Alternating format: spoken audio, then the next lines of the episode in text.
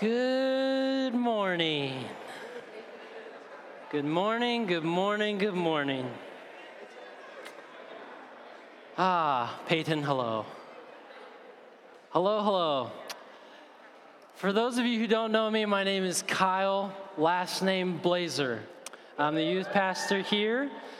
Typically, I get to do announcements once in a while, and then afterwards, they're like, man, we really need to get some order and structure for announcements because that guy goes crazy. So, this is, the, this is what happens when uh, I do announcements. But I'm pretty excited because I get to continue in Matthew today with us in the book of Matthew, chapter 15. Um, typically, I speak to junior hires and high schoolers. Sometimes the high schoolers are more mature, sometimes the middle schoolers are more mature. But typically I have to rein them in and say, no, there's, wait for a snack, don't open the chips, oh my goodness, stop squeezing that bottle. Uh, and it's pretty fun. So I'll try not to call anybody out specifically, except for you, Peyton, I'll call you out. Um, one thing I think uh, it is important as we study God's Word is to bring back into context as we're reading through, because we've been going through Matthew for a while now, and I think oftentimes it's easy to go in one ear and out the other. And so typically what I will do is ask a couple of questions, which undoubtedly I will get the same responses back most weeks uh, from the youth, which are, I don't know, Jesus, the Bible, you said something important, and then, or they'll get the book right. Um, but I wanted to pose a question to you. Do any of you remember what we talked about and what Chris preached on last week? Yes, what, what, was it? Roger? Bible. See, there it is. Anyone else? Anyone else? Remember what we talked through and preached through last week? Jesus, we're there. Hypocrites, we talked a little bit about that. Anything else? Going once, going twice? Uh, we talked through traditions. Uh, there was this conversation that the Pharisees had with Jesus in regards to the washing of hands, and Chris laid out this uh, kind of challenge in approaching conversations in humility being willing to be wrong, not for the sake of proving your point, but listening and hearing somebody out, and being willing to come to Jesus knowing that you could be wrong, and being willing to learn something from him. And so the next question I usually ask is Did any of you have an opportunity to practice that this week? Perfect. This is what happens in youth as well. I did. Um, actually, it was on Sunday of last week, right after Chris preached it twice uh, I went home and put both feet into my mouth when speaking to my in laws. I was trying to do something that I thought was right, that I still think was partially right, but I went about it all in the wrong way, confusing everything that I should have said and having respect and honor and love for my in laws. I pretty much at some point said, You guys are still here? Right? I know. A hushed tone comes over the crowd. I then proceeded for a few days to apologize deeply and regrettably, and I've learned a lesson. Number one, if we're going to preach out of this, we got to be willing to look at our own selves and our own lives and in our own ways, give God an opportunity to have work in our life. So, if you didn't screw up, I screwed up for you. It was great. We'll look to this next week. Um, the next thing I wanted to do really fast, too, is just read out of Hebrews chapter 4, the purpose of why we teach out of this book, I think, sometimes can get lost in translation from time to time. So I thought I'd just read a section of scripture that tells you the purpose of this book. Uh, in Matthew chapter 4, verse 12, it says, For the word of God is a living and active, sharper than any double edged sword. It penetrates even to the dividing soul and spirit, joints and marrow. It judges the thoughts and attitudes of the heart. Nothing in all creation is hidden from God's sight. Everything is uncovered and laid bare before the eyes of Him to whom we must give an account. I want to encourage us as we open the Word of God today to look at it reverently, allow God to speak through its truth. I will try really hard to get out the way and just allow God's Word to speak to us. Sound good? Um, we'll be in Matthew chapter 15. I'm going to pray for us and then we will read it. Dear Lord, thank you so much for this morning. Thank you for your Word. Thank you for everyone who's here. God, I pray you would um, open our hearts, our minds uh, to the teaching of your Word. Allow your Holy Spirit to have his way. In Jesus' name, amen. Okay, we will be in Matthew 15. We're starting in verse 21. It says, Leaving that place, Jesus withdrew to the region of Tyre and Sidon. A Canaanite woman from the vicinity came to him, crying out, much like that baby, Lord, son of David, have mercy on me. My daughter is suffering terribly from demon possession. Jesus did not answer a word, so his disciple came to him and urged him, Send her away, for she keeps crying out after us. He answered, I was sent only to the lost sheep of Israel. A woman came and knelt down before him. Lord, help me, she said. He replied, It is not right to take the children's bread and toss it to their dogs. Yes, Lord, she said, but even the dogs eat the crumbs and fall on their master's table. Then Jesus answered, Woman, you have great faith. Your request is granted. And her daughter was healed from that very hour. Verse 29 Jesus left there and went along the Sea of Galilee. And then he went up from the mountain and sat down. Great crowds came to him, bringing the lame and the blind, the crippled, the mute, and many others, and laid them at his feet, and he healed them. The people were amazed when they saw the mute speaking, the crippled made well, the lame walking, and the blind seeing. And they praised the God of Israel. Very, very good of Chris to give me Jesus calling a woman a dog section to preach on. Sometimes it's a challenge to read God's word. Um, often I tell the youth this off like pretty much every week not to feel bad if they have to read it over and over and ask for understanding because sometimes they're not only challenging concepts but just reading it can sometimes be a challenge to stay within context to not get ahead of ourselves or behind ourselves and just allow god's word to speak for itself so often i'll read it about four or five times before i come to a point of understanding to which i start to ask questions why how come where is this important and a number of other things because i have a lot of questions often um, first off Jesus left the promised land and travels to this region called Tyre and Sidon. Why would he go there? How far away is it? Is it important? Is it just another town? Sounds really cool. Maybe they have a good beach. I don't know. Um, so I start to dig into that and look. And what's interesting, first off, is it's a long ways away. It's 50 miles away. For most of us, that would take a couple of days to get there if we're walking in a big group, talking, having conversation, bird watching, and the like. It would take us a little longer than if we were just running. Um, but it's quite a distance to travel, and it's completely outside of the promised land, Israel, where Jesus is from, the disciples are from, the language is known, the culture is known, and their God is served.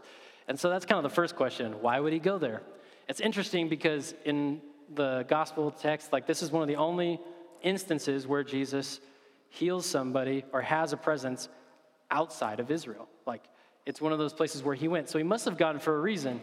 But he didn't give a sermon. He didn't give something huge or massive. He didn't see large crowds of people. He actually went away to get away from people. There's a lot of speculation as to why. Could have been that he was really tired of arguing with the Pharisees. Could have been that he was exhausted and needed a little bit of a break. Or it could have been that he had a very specific reason and purpose to go there. Or all three. Um, but that's when I start to look at this instance, because the whole story is kind of confusing at times, and you kind of have to ask your question man, what in the world is Jesus doing there, and why did he do and say what he did? Um, so it's, it's ways away. They don't know Jewish customs or law. And historically, if you look at the books of Joshua and Judges, um, when the promised land was open and the Israelites came into it, after 40 years of being in the desert, they were given up sections of land uh, by the leaders of Joshua, and they're given each tribe sections of land to occupy. And their first job and responsibility was to get everyone that lived there out. They weren't to leave anyone. They weren't to mix. They weren't to allow people to stay. They weren't to sell, trade, marry, any of it. They were supposed to remove the inhabitants and dwell in the land that God promised for them. The tribe of Asher had this particular spot of Tyre and Sidon, and they did just the opposite of what they were told. They didn't kick them out. They traded with them, they married with them. And so the people that live there right now, live there at this point in time, have been there since the Jews came into the promised land. So that's why it references the lady as a Canaanite. It's talking to her history and her heritage. She's not just a Gentile or somebody who's moved to the area. She is from a specific culture and place that has been there the entire time God's people have come into the promised land. Again, it's just kind of an interesting concept to think that what would have happened if they kicked them all out? You know, what would have happened? You know, there's all these what ifs. Um, looking kind of beyond that, too, language would have been different, religion would have been different, and they would not have been accepted. So to go there is just this big question mark. And it leaves you kind of asking, why? Did he go there just for this, or was there a bigger purpose? I think next you kind of shift and you look at the woman because she's a focal point of the whole passage. And it's, it's kind of like, where did she come from? What's her story? And it's really interesting. So Again, she would have been called a Canaanite, which would have been a diss. It would have not been a nice thing to call somebody. It would have been like calling them a jerk, a turd, low life. If they died tomorrow, we wouldn't have cared. That's, that's kind of the perspective of, of who this was. And so this woman, Jesus goes 50 miles and is trying to get away from. He's not telling anybody that he's there. And this woman hears that the healer, this guy who's been doing crazy stuff, is there. And she immediately comes. And why does she come? She comes in asking one thing, and she says two very interesting things. She asks for mercy. She comes crying out to the Lord for mercy. And she knows who Jesus is, or at least she's heard who Jesus is, or she's believing in who Jesus is. And she calls him by his messianic name, the Son of David. She's not talking about Jesus from Nazareth. She says, Son of David, have mercy on me. Again, it's one of those parts that's like, how did she know who Jesus was? How did she know who the Son of David was? And again, why was Jesus there for this one woman? She had come, and it was really her only time to see Jesus would have been this one time he's there. It's not like she can leave and go into a, an, another country and go 50 miles. And she asks for mercy because her daughter is possessed with the demon. Demon possession is not something we should be scared of as Christians, especially when we're reading the Bible. We need to approach it from a perspective of looking at the Bible uh, written for us for a purpose and a reason, not something to just gloss over and be like, oh, yeah, Jesus healed a demon. Pow, pow. Uh, there, there was this, this was prevalent, it happened. They were surrounded by, and are still surrounded by nations that serve other gods. Um, there, and there was this indwelling of an evil spirit in a child again, really crazy because if you look across cultures and you look across religions, nobody really looks to have their children possessed by demons or possessed by an evil spirit. Even in other cultures and other religions where they do worship other gods and other spirits and other things, they like protect their children. It's not something that is common in any respect. And so there's this obvious need that the woman has. Her daughter is possessed with a demon. The language around this is specifically kind of towards this perspective of um, not like she had a bad attitude or she didn't pick up her room, but something like she was cutting herself, she would be wailing, she would be hurting others, hurting herself. Really, really awful. I cannot imagine having my child go through something like that.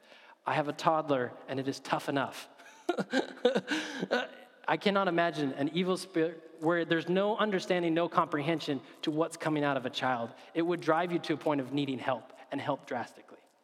Angela, um, one of our pastors here, uh, talked in our sermon team, we were talking through this, and she said, It's not really uncommon for a mother to go out of her way for her kids. As a dude, not being a mother, it was an interesting perspective to hear her take on how far a mom will go for her kids how willing she is and how desperate she can be for the salvation and the health and protection of her children. And so that's the perspective this woman is coming from. She's let everything go, her culture, where she comes from, and she's going into the presence of a Jew, who they're not pals, a man, which is kind of uncommon, and a rabbi nonetheless. She, it would, it's very, very uncommon. And she doesn't wait or ask permission. She comes right up to him and says, Lord, son of David, have mercy on me. One more thing with uh, just as a quick side note or a story on demon possession. Um, it's one of those things that as Christians we need to look at and realize that it still happens. There are, th- there are things that we can't comprehend and understand. I was in, I've, I've interacted with situations not exactly like this, but similar enough that bring me to a point of having reverence and understanding for when I read this text. I was in India and I was working for an organization that was helping street children get off the streets really terrible situations. Um, we're getting them into homes, education, and trying to help provide them a place and a safe way to make a life for them and their families. And uh, after having been there for a while and not getting to hear English a whole ton, you got really good at following along with whatever we were doing, and somebody would somehow give me a hand signal as to what was next. And I understood that we were getting, we were going to pray, and we were going to get ready to go into a specific part of town. We were going to try and rescue two girls from a very specific place, and uh, all the leaders that I was with basically let me know we're going to pray. And I'm used to, as an American, we pray for a half hour. Wow, prayer without ceasing, a whole half hour, you know? I mean, we're busy, we're doing things, and we don't typically think, oh, I need to pray before I go down to, you know, this place, or I need to go down to Boise. I need to pray before I go there because I'm worried about what's going to be there. And what they let me know is we need to pray and we need to cover ourselves with um, the blood of Jesus Christ. And so we did for a couple hours. And then as we went into this specific place, I'm not kidding you. We turned a corner and we're going into an alley and we're heading to the end of the alley. And there was an old woman who was walking and she's bent over and had a cane and she's walking real. And I mean, when I say old, I'm not trying to be rude. I'm not talking about a 50 or 60 year old where you're like, oh, you're old, but you're not really. You're midlife. This is a woman who's like 80 or 90. I mean, she looks very old, crippled. I can't believe she's crossing the street. And when we came around the corner, it was the strangest thing I've ever seen. She stood straight up and looked straight straight at us and basically just said, Who are you and why are you here? in a man's voice. It was terrifying. And I quickly hid behind everyone that was there after peeing my pants just a little bit and quickly realized the need for prayer. But I don't say that to scare you or anything because by the power of Jesus, we prayed the whole way through, pled the blood of the Lamb, spoke the name of Jesus. We went all the way through, not hurt. We're able to get the gals, got them out, and they're doing quite well now. Uh, but that instance of coming face to face with an evil I can't comprehend or understand is it's kind of a radical changing moment. So when you read stories like this, it's not like a woman's coming saying, "My daughter is really sick, please help her." This is a woman coming and saying, "This is an evil and an understanding I cannot fathom. I need help." She would have been an outcast at this point, doesn't speak of any husband, doesn't speak of any other family. Just a woman and her daughter who are going through something really, really terrible, and they come to Jesus. So that's kind of the perspective of the woman coming. And I love what she says. I think this is one of those things we can start to take from and learn from. She says kind of three different things. First, she comes, we already covered it, son of David. She understands who Jesus is. She calls him by his correct name, sees that there is a power beyond her understanding that could help her. Number two, after Jesus doesn't respond, and we'll get to Jesus' response here in a second, but what she says and what she does, she comes right to his, his feet, bows down, and worships him and says, Lord, help me. And then, thirdly, again, after this strange response from Jesus, she doesn't fight her position, demand a certain thing, say that she has earned or has the right to anything. She sees herself correctly where Jesus has put her and, and then pleads still, even still, Lord, by the overflow of your mercy, heal my child. Kind of just thought provoking. Let's look at what Jesus said, because that's the part where you're like, Jesus, what? You've been so nice up to now and healed everyone. Why would you just like not respond? So that's what happens. This woman comes, says name correctly, reaches out, says, Help me, help me, and he doesn't even respond. Nothing. Doesn't say, No thanks, nothing. Just doesn't even acknowledge her existence. The disciples see it, and obviously, like she keeps crying out, and they say, Lord, you've done this before. Just like, pew, pew, shoot her with some healing and send her on her way so we don't have to listen to all this like yelling the whole time. We got things to do, we're trying to rest. And Jesus then says, again, not to the woman addressing her, worshiping him, says to his disciples, I haven't come, I haven't come for them. I'm here for the Jews. Cool. This is the one I wrestled with all this week, part of the perspective on it. Um,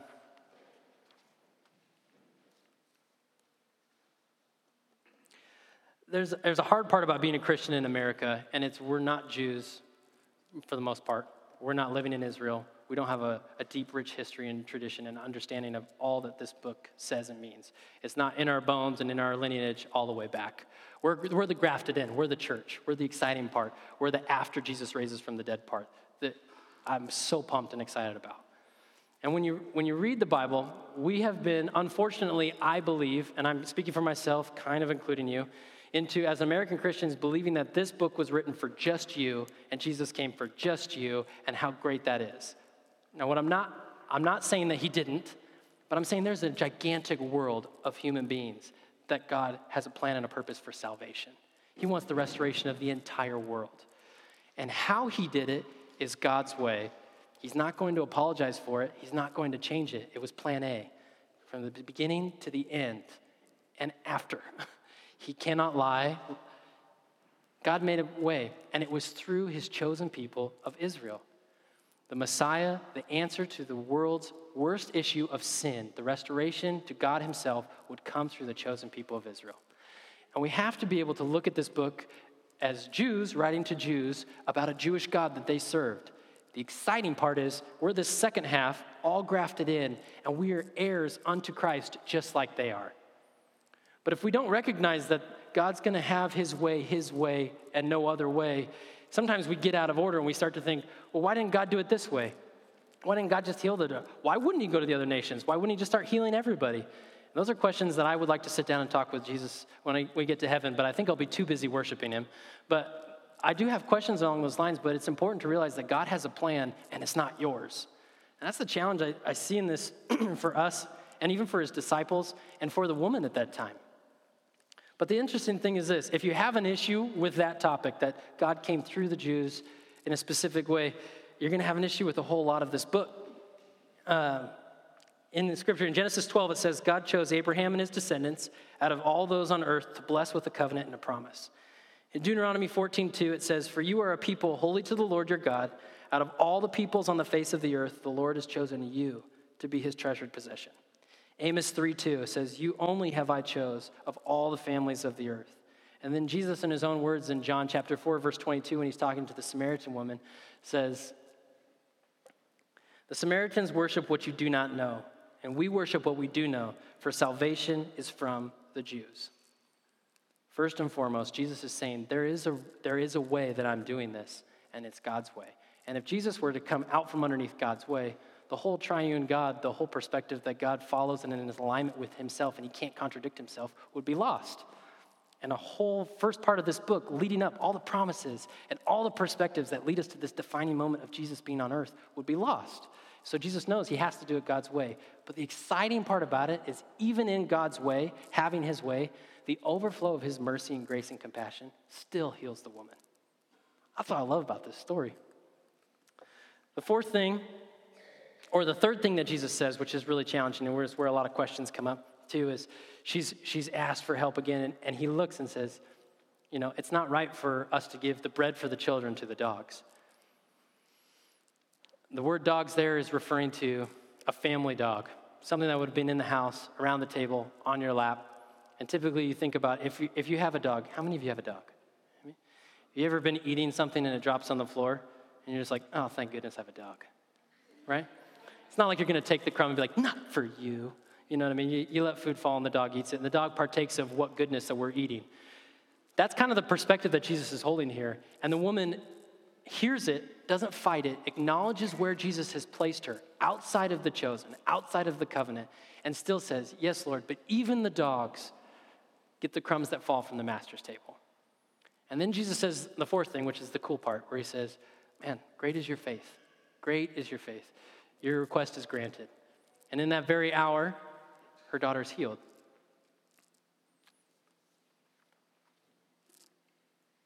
A couple of things there, too. First, with her response to Jesus, I think it's, it's, it's one of those things where she had every right to ask for help. If you think of rights as a human being, rights as a mother, your daughter is filled with something that you didn't put there, that you didn't ask for, that is absolutely evil and hurting her and hurting you and hurting others, and the only future you have is that hurt and pain. Comes to someone who is projected to be the Savior of all and ask for help. That just seems right. And when Jesus doesn't respond, then says he's not there for her, and then even looks at her and says, It's not right for me to give you the blessing that's for my people. She doesn't contradict him, she doesn't fight him. She sees herself correctly and says, Yes, Lord, that may be true, but even the crumbs that fall are for the dogs. And then the other thing that's really, really amazing there too is the fact that the, the girl was healed immediately in that moment. And the coolest part about that is, is Jesus didn't have to go to her to heal her. He could just speak it into existence. He didn't have to go and show this great thing. He didn't have to have a crowd follow him. He just saw the woman's faith and out of mercy and compassion said, Great is your faith, woman. Your request is granted. And a daughter is healed. We don't hear anything else about him. There's no grand story of how they started some church, some amazing thing. But there's this moment of interaction between a mother and Jesus outside of traditional norms, outside of covenants, and outside of the regular what you would consider. And there is a moment of compassion and mercy for a request from a mom. It's pretty powerful. And one of those things I want to encourage you with, too, is uh, that, that Jesus does not have to be in your situation to heal your situation. Jesus doesn't have to know. He does know. He's God Almighty. He sees where you're at. But that relational component where she's absolutely focused one on one with Jesus, just saying, Lord, you know, please help. As great as your faith. The cool part about that too is there's not, there's not any instances where Jesus stops and is like, dang, Thomas, great faith, dude. Actually, Thomas was the doubter, you know? Or it says, Peter, man, great is your faith. There's not these moments, but he says to this woman outside of the Jewish culture, tradition, religion, all of it, great is your faith, and heals her daughter. So in reading all this, Um, I'll challenge with three things. I don't think they're the only three things, but they're the three things I decided to share with you guys as I prayed for you and prayed through this and just asked for God's mercy as teaching it.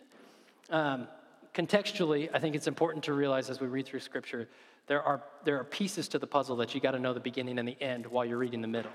And so the beginning part of this is Jesus had just come from a conversation with the Pharisees where they had questioned everything he had done as he healed someone. And he's, they, they don't recognize who he is. And, and he's left there 50 miles, and now he's at an interaction with somebody who shouldn't know who he is, who does. And he has a moment of healing with her. And then after this, he goes back to the promised land and he sits on a hill and heals everybody it's, it's kind of wild. Why didn't they have to ask three times? Why didn't they have to go through all that that mom went through to, to get healing for her daughter? And all these questions are really important, and I think they drive us back to a relational interaction with God Himself. And that's kind of where I want to lead us. So, the first thing that I want you guys to just kind of maybe process through this week, ask yourself, is a comparison between the Pharisees and the woman, how they approached Jesus.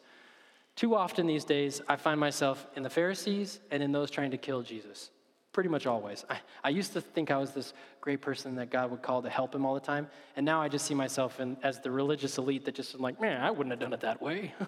and, and so it's important to realize where you're coming from. First comparison Pharisees are knowledge based, they know the law. They've been raised in the law since birth. They've come from it. They, they live, breathe, and eat it. They have been practicing and want to carry on the traditions of being Jewish. It's their life, it's their blood, it's who they are. And in it, they're trying to serve God by all the self imposed things they've done. And it's all merit based. Now look at the woman outside of the covenant, not part of the chosen people, has no understanding except for the idea that maybe this is a savior, a messiah, somebody who's coming to heal the whole world, and they could heal my daughter. She comes in with no inhibitions nothing left on the table, and lays it all bare there, not knowing the circumstance or the outcome of the situation. And Jesus meets her. She comes asking for mercy, not seeking it out of merit. It's pretty interesting. The second is this lesson in desperation. And this is one that I, I don't want you guys to hear me say, or I don't want you to take from this that if you pray in a certain way and are really sorry or really mean it and ask three times, God will heal you and God will give you what you're asking. Unfortunately, we're not guaranteed or promised any of those things. What we are guaranteed is salvation through Jesus Christ and a life everlasting and a relationship with Him. We're not always going to get what we want. That doesn't mean that we shouldn't be desperate and come to Jesus and ask. And there's this weird tension that we have to hold from time to time, which is uh, it's this balancing point. On one side, we think that we've done everything right, we have followed the rules to the letter, we look the part, sound the part, are the part. We really are good, good people. We deserve to get what we're asking for. God, please, why won't you give it to me? And on the other side, you have, it's a big world. I mean, I've tried. Maybe this is just my lot in life. I don't think God has time for me. Probably not. I mean, there's not really a point.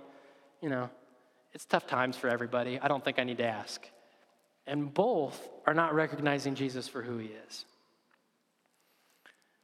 On one side, you have this, I've earned it. On the other side, you think, well, uh, you know, I'm too small. It doesn't really matter. And I think what Jesus is pointing to is it's good to come to a desperate point where you need him and nothing else. Uh, Josh posed this interesting idea in Sermon Team. I, I Sermon Team. Sermon Team is weekly we get together as pastors and talk through what is going to be preached on the next Sunday. It's one of those times where it's really cool. I often just sit and listen to like theological minds go back and forth, thinking, "Oh, don't open your mouth." Um, but Josh posed this really good, this really good thing that challenged me. The woman didn't just leave what was comfortable, her home, her job, and things. She left everything, including her religion. And Josh posed this question where he said, Would you leave Christianity to see your daughter healed? Man, that's what she left. She left everything the very core of who she was, to seek out Jesus for healing for her daughter. Please don't leave Christianity. It is true, it is right. Don't do that. But the perspective that, that absolute leaving everything behind in pursuit of what Jesus can do, it's a healthy place to be. Thinking that we have it all together and we don't need God, and thinking that we've done it all and we need God and He's not doing it the way we want, are dangerous places to be. And I think Jesus is pointing us to this knowledge and this understanding of what it looks to be desperate. And looking desperate is coming to Jesus, asking, laying everything down, seeing ourselves correctly. We don't, we haven't earned a healing. We don't deserve a healing. But Jesus can heal you. And then here's the crazy part. He might not. And that's the hardest thing. And in it, honestly, I think is this lesson and the third point, which is living into this relational God that we serve in prayer. Prayer not meaning before meals and in church, but prayer meaning your communication to the Lord. Whether you're reading in His Word, whether you're praying with your family, whether you are in dire need and, and dire times and you are just crying out to the Lord, there's a relational God who loves you, each and every one of you, and wants to see you saved. That's why John 3:16 exists. And he does care and he does love you enough to hear you and save you. But God's plan, like I said before, is bigger than any one individual in this room. It is for the salvation of the world. And sometimes the awesome things that happen in our life are part of God's plan and we see blessing and we see all these amazing things happen and we see people healed and we see all these things and God moves and shakes things up and he has his way. And then other times I've had a lot of no's in my life and what I've realized is sometimes in those no's, and I'm not talking like the, oh, I didn't get a raise. No. I'm talking about like the, oh, she died. She didn't get healed. But I see that God's plan still continues beyond us because it is beyond any one individual. The crazy and most amazing thing about it is you as an individual are invited into that plan and a part of that plan. And through your relationship and devotion to Jesus Christ and your witnessing of what he's done in your life, good challenging, hard, bad, short, long, others can come to know Jesus and do not have to face an eternity of hell, whatever that may look like. That's, that's the power of God's salvation message for the world. And so, in prayer and as we seek the Lord, sometimes we feel like we, we've earned it or we've gotten to this place where we have a right to ask. And I just want to challenge that thinking. And I want you to know from the depths of love in my heart as I pray for all of you, your way may not be God's way and it may not make any sense in this moment. But my prayer for you and for me as we walk through those times is that God's peace and his presence and his continued love and relationship for you, for your family, and for others will be with you through those hard times. I was reading in uh, 2 Corinthians. It's a little kind of off, but at the same time, I think it's a good encouragement. Paul's encouraging the church with something as he's finishing up Second Corinthians. I just wanted to read it to you guys, so I'm going to turn there really fast. Um, maybe kind of fast, typically slow. It's coming. Uh, Paul's encouraging the church because it's easy as Christians, I think, to start to feel like we've done everything right, and why isn't it happening? And it's fun to hear from the people that God uses to write, you know, half of the New Testament or in massive ways to hear where their perspective comes from. He says, To keep me from becoming conceited because of the surpassingly great revelations, there was given to me a thorn in my flesh, a messenger of Satan to torment me. Three times, interesting, three times. The woman asked three times. Three times I pleaded with the Lord to take it away from me. But he said to me, My grace is sufficient for you. My power is made perfect in weakness. Therefore, I will boast all the more gladly about my weakness, so that Christ's power may rest on me. That is why, for Christ's sake, I delight in weakness, in insults, in hardships, in persecutions, in difficulties. For when I am weak, then I am strong. Worship team, you guys can come. When I am weak, then I am strong. Challenge that Paul gives, the challenge I think that this section is, is to really challenge where our belief system lies lie. Who is Jesus, regardless of if the healing happens or not? And do you trust him whether the healing happens or not? And there's encouragement and story from, from the Bible all the way down to where we are now of Christians, men and women of faith, who have seen and done the most incredible things and have gone through the most incredible pains and loss, and yet still worship the God that we love and serve, still see him as Savior of all. It's, it's, a hard, it's a hard one to wrestle with, but I thought we could wrestle with it together. Um, we're going to sing a few more songs, and we'd love to just take this time for you guys to pray and really just lay it out there. If you have a need, first and foremost, if you have a need, a desperate need, finances, healing, uh, mental illness, uh, any, any of it, family issues, job issues, all of it, if you have a real dire need, man, come to Jesus lay it before Him this morning as we're singing these worship songs. Take a moment and just say, Lord, this is my need. You know it. This is where I'm at. I'm not pleading merit, I'm asking for mercy. And then, secondly, as you lay that before the Lord, say, And Lord, please fill me with peace regardless of the outcome. Be with me as the relational God I know you are. Through your love and your mercy and your Holy Spirit, dwell within me and give me the peace and the courage to take it one day at a time. And if you need other healing for that, and if you need uh, anything else, we will have some folks over on this side of the gym willing to pray with you and for you. Um, but just want to challenge you guys with that. So I'll pray. You guys want to stand with me and we'll worship the Lord and spend some time in prayer. Dear God, thank you so much for your word, for the truth that's in it. God, I pray you bring bring us to an understanding and a knowledge of who you are. And in that, we would have humility, grace, and just the absolute falling at your feet in worship. Just this morning, even for the next 10, 15 minutes, God, we'd lay it all before you and we'd ask, God, have your way. Have your way, not ours, have your way, and give us peace amidst what that way looks like. And God, would you make us witnesses and give testimony of the goodness of who you are so that others might be saved? Lord, we love you so much. Thank you for your son, Jesus. Thank you for the opportunity and the hope we have and a future we have in salvation and relationship with you. We love you in Jesus' name.